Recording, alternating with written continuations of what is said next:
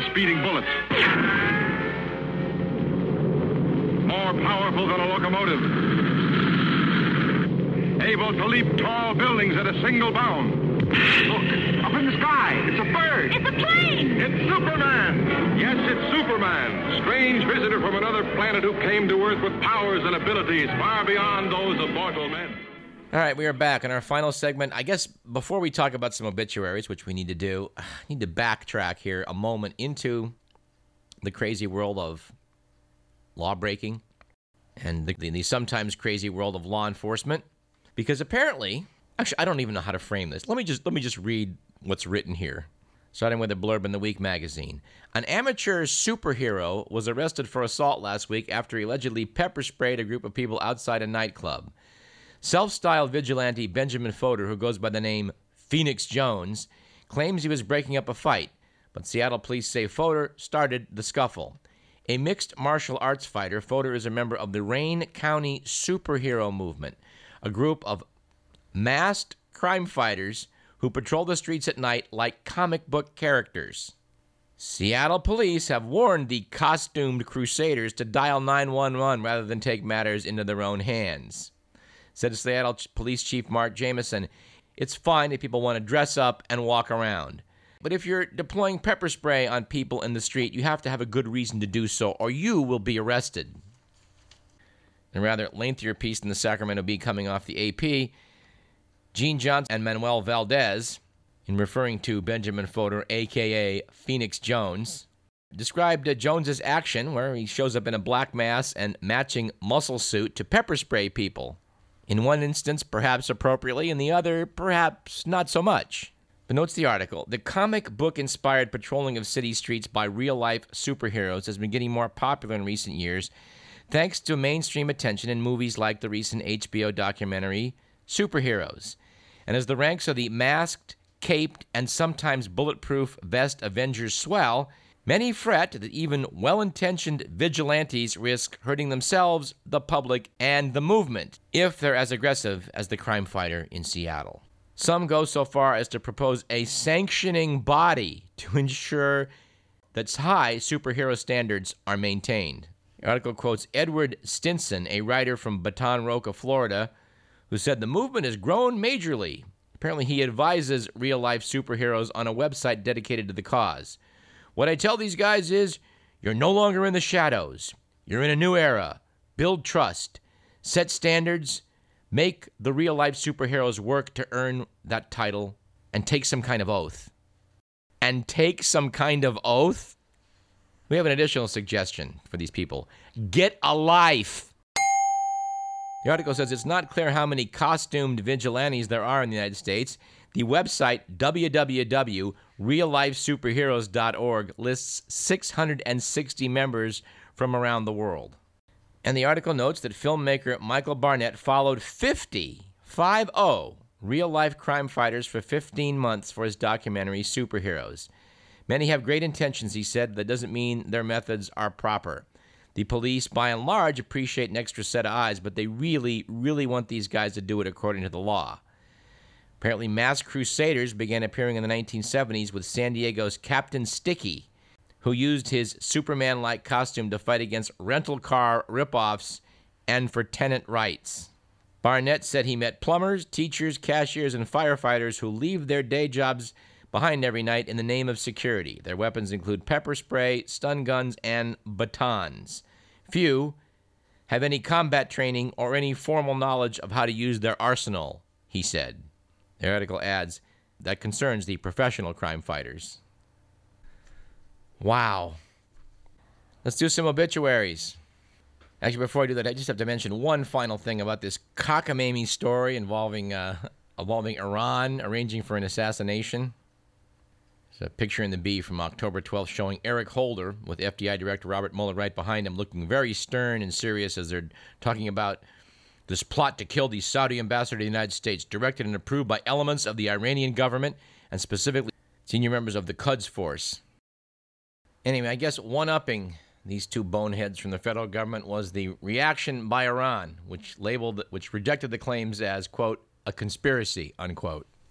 I think they meant to say conspiracy theory. Because after all, once you've labeled something a conspiracy theory, you've completely discredited it, right? Let's talk about three Californians who passed away. First off, Steve Jobs. I don't have too much to say about Steve Jobs because, well, this is just not the setting. And his passing's been pretty well documented elsewhere. Just two things about him I thought were interesting. First, that he's half Syrian.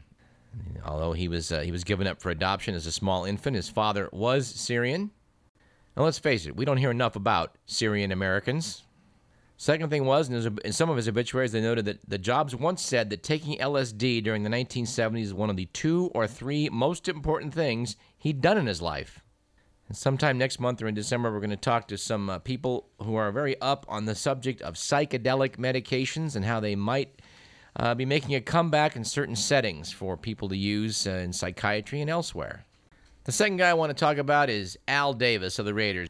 But you know what? I also want to talk about Norman Corwin. So let's put off Big Bad Al for next week's program and instead focus in on radio's poet laureate.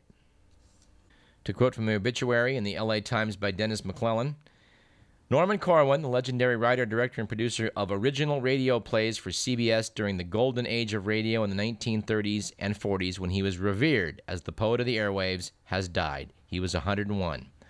Corwin, a journalist, playwright, author, and the Oscar-nominated screenwriter who was inducted into the Radio Hall of Fame in 1993, died Tuesday in his home in Los Angeles.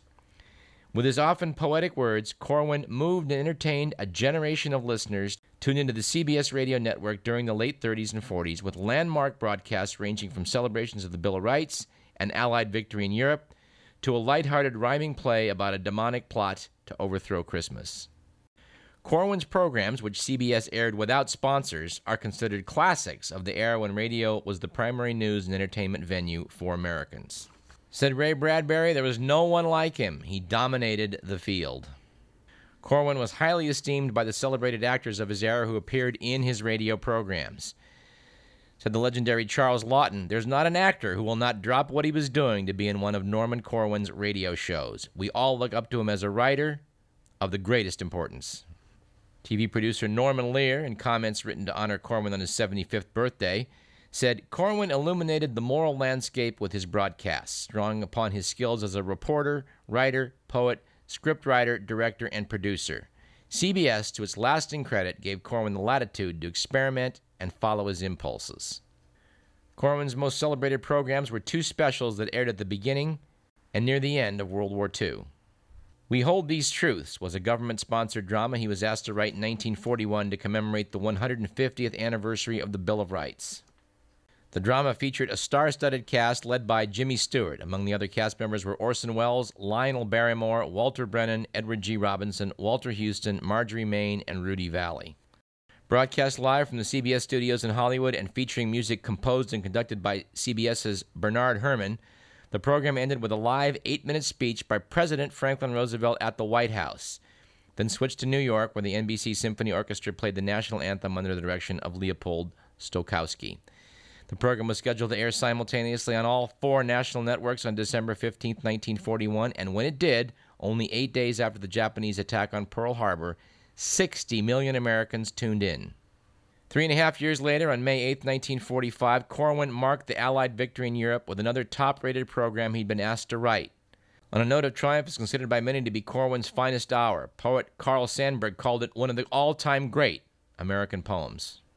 Well, if you've been listening to this program over the past few years, and we certainly hope you have, you know that we've sort of weaved Norman Corwin into numerous programs that we've done. Starting back in 2005, when yours truly traveled down to Beverly Hills, where an event honoring Corwin was to be held at the Museum of TV and Radio, which I think has now been renamed the Paley Center.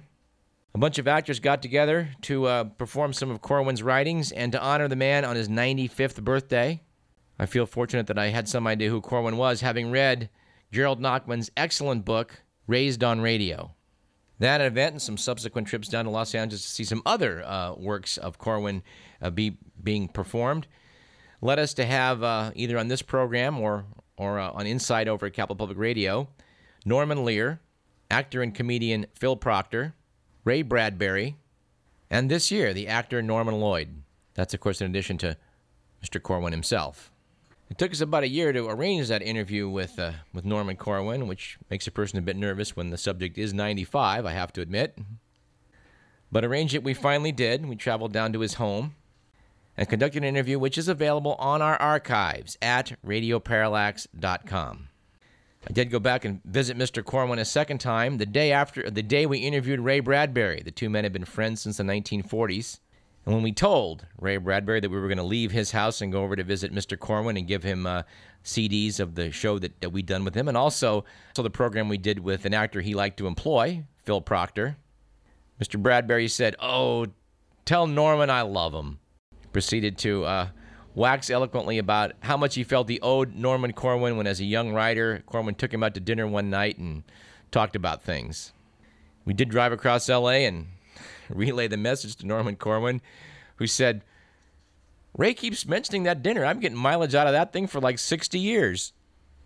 But I really can't tell you how much I delight as a radio host to have had the opportunity to speak to Ray Bradbury and Norman Corwin on the same day, and then be able to bring people like Norman Lloyd on this show, because we got a couple shots at Mr. Lloyd in Los Angeles, most recently when they performed Norman Corwin's The Undecided Molecule. And this was first done back in the 1940s with Groucho Marx in the lead role. Norman Corwin had Norman Lloyd had the second most important role in the production, and he did so again with our pal Phil Proctor, this time in the lead. So we're going to have to bring Phil back on the show next week or the week after to talk about his great respect and admiration for Mr. Norman Corwin. When we interviewed him, he asked something about the Oscar, and I wasn't sure what he was talking about. And he said, "Well, a documentary about me is up for the short feature Oscar next week." And I said, "Oh, I didn't know that." When he looked somewhat astonished, I just said, "Well, I'm here to interview you because you're Norman Corwin." When he realized I didn't really know anything about the Oscar, I think he was pleased. By the way, that short documentary, A Note of Triumph, The Golden Age of Norman Corwin, did win the Academy Award a week later.